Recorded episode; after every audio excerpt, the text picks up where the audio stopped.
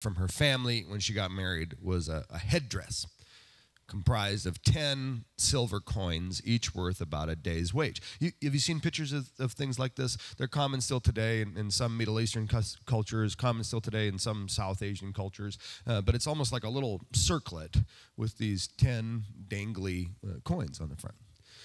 Um, and they're very valuable and very precious, not only because they're costly, but because it was something that would have come from your father. Uh, it was the cultural equivalent of a wedding ring. So in Luke chapter 15, Jesus tells a story about a woman who has 10 silver coins and then loses one. And at first we think, well, what could be such a big deal about losing a silver coin? I mean, maybe it was worth a little bit of money. No, no, no. It wasn't just the money, it was the sentiment. And this is something very, very precious to her. Now, in that world at that time, homes were built largely out of, of thatch and they had one window for the entire home. You know, one big room with one window, approximately 18 inches in diameter. So you got to understand, this is, a, this is a dark room. And the floors are made of thatch and straw. Now, I don't know how accustomed you are to losing things, but generally, if I lose things, I lose them on tile floors or carpet floors or asphalt. Losing a coin in the midst of a thatch floor with no light to find it by is, is hopeless.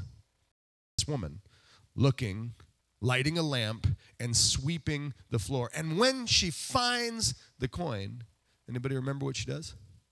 She rejoices. She rejoices. Let's read it here, Luke chapter 15, so you get all the local color. What woman, having 10 silver coins, if she loses one, does not light a lamp and sweep the house and seek diligently until she finds it? And when she's found it, she calls together her friends and neighbors, saying, Rejoice with me, for I have found the coin that I lost. Now, just so I tell you, there is joy before the angels of God over one sinner that repents. What do you think the point of this story is? It's to teach us about joy. To teach us about, about joy. Whose joy? God's joy. About what? About you and me. About you and me. Because it, it, comes in context of a discussion between the religious leaders of the day and Jesus. And they're, they're criticizing Jesus. They say, look at this man, he eats with sinners. Now, if you lose a coin, you, you do that on purpose? Hmm. You know, I always preach better when you're here. I don't know the, the quality of my preaching is any, I just feel better about myself when you're here. If a child gets lost in a shopping center, is it a sin? If you get lost driving, your GPS dies, you run out of gas in the middle of the woods, is it a sin?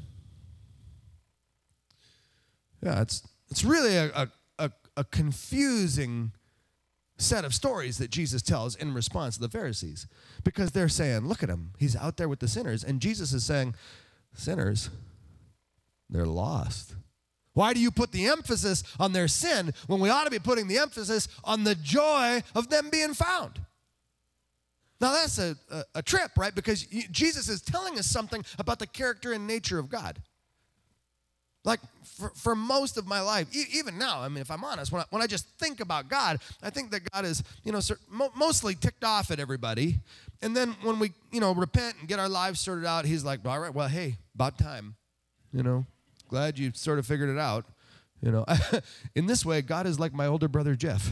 You know, good job, numbnuts. You happy? I mean, that's sort of how I imagine God responding to most of my prayers. But what if God is different than that? What if God, like, what if He rejoices.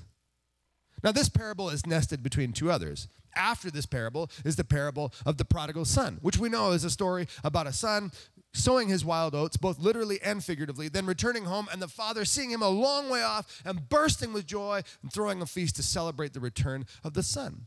But prior to this parable of the lost coin and then the parable of the prodigal son is the story of the good shepherd who loses one of a hundred sheep and he leaves the 99 to go find the one lost sheep.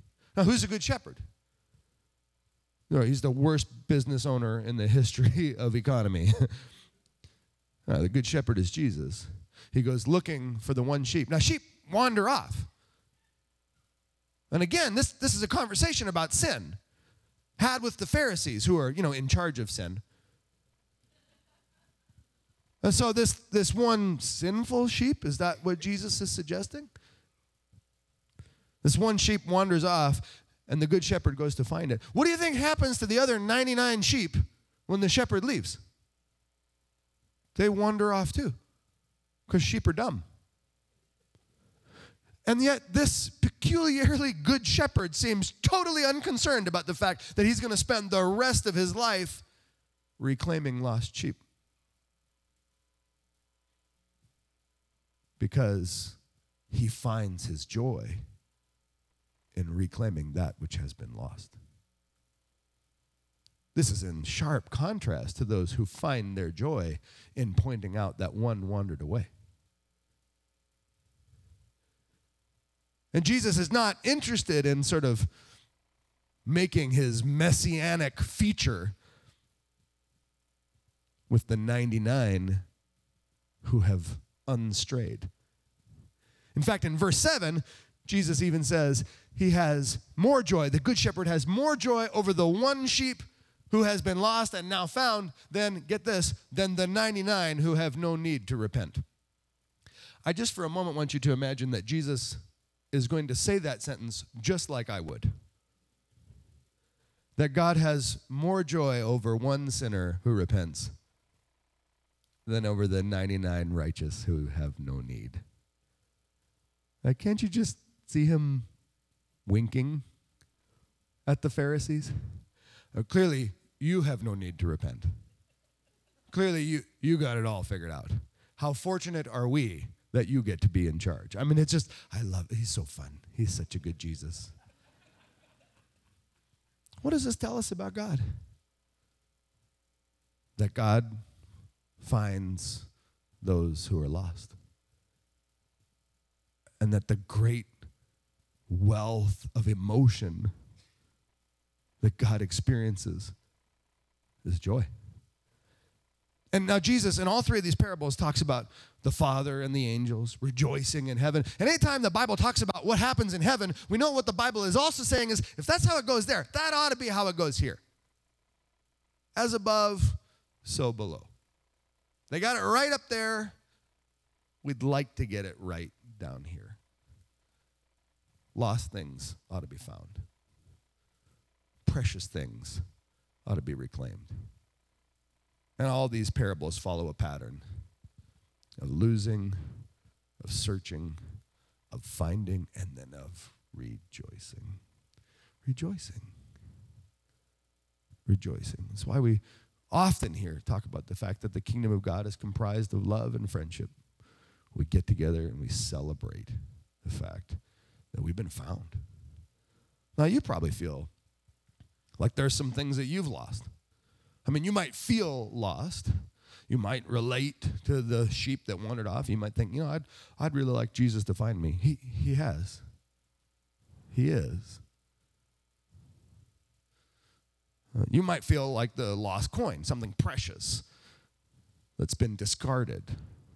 And you wonder if God is searching for you. He is. This is proof positive. But you might also feel like you've lost something.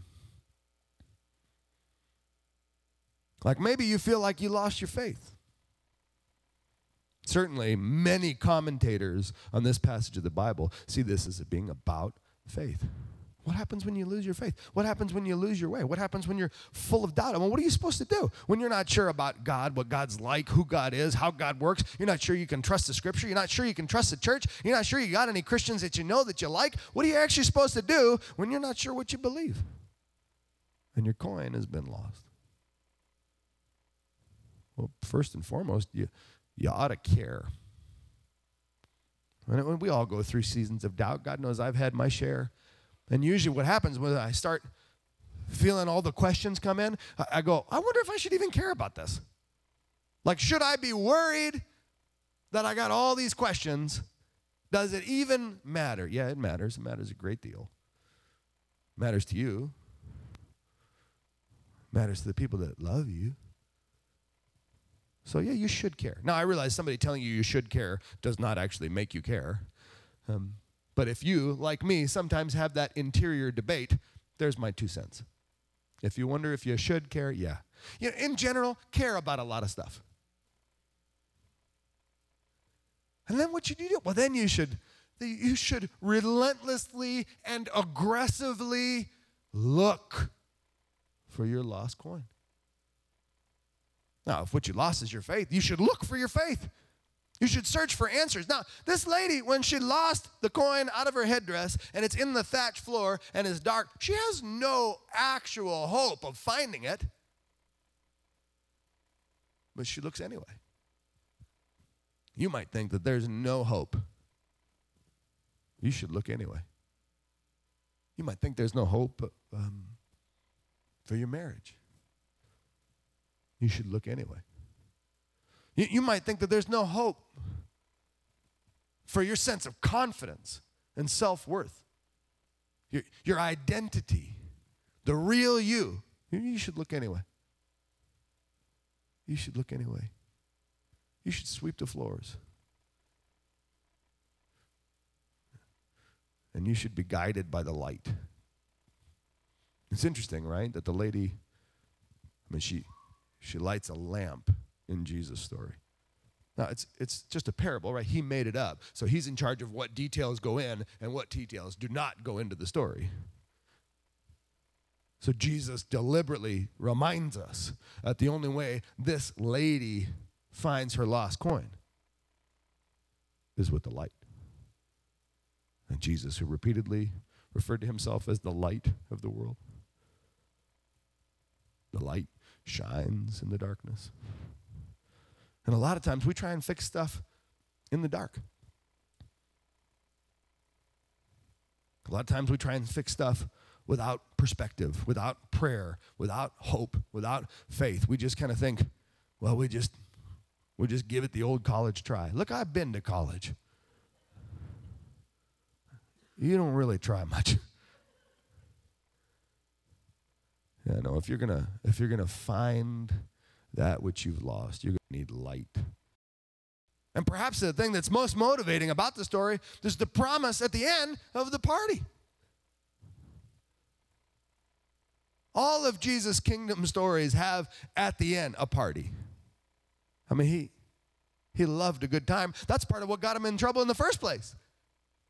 He's out there gathering, celebrating, rejoicing, loving, and the people who don't gather, who don't love, who don't celebrate, who don't rejoice, the people who are focused on the fact that the righteous have no need to repent. Well, Jesus doesn't make any sense to them at all.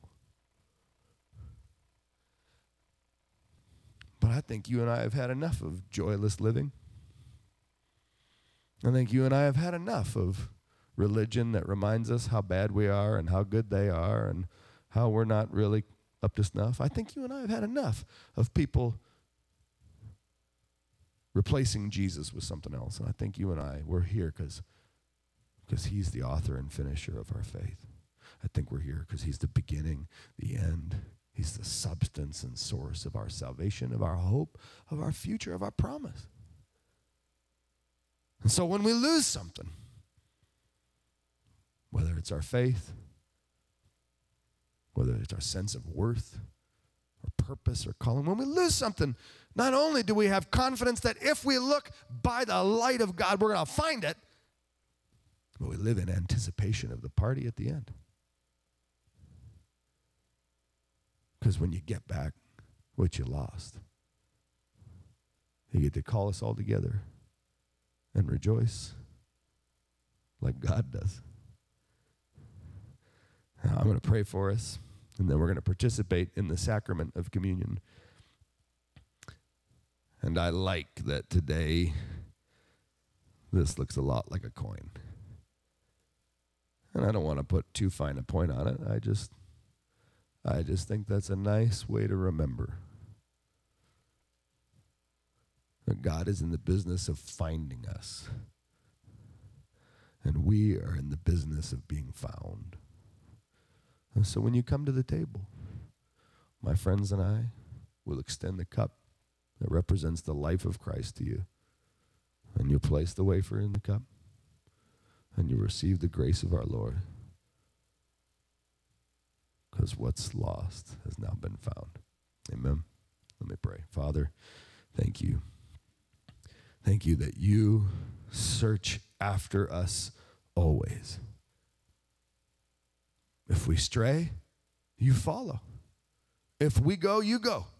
Again and again and again, you find us, you celebrate us, you love us, you claim us, and we need that over and over again. So, Lord, we receive you, your love, your hallmark. And God, we ask that you would increasingly make us like you so that we too join you in the business of finding those who are lost, gathering up and celebrating. And You're good, and we want to be good with you. These things we pray in Jesus' name. Amen. Amen. All right, you come as we sing.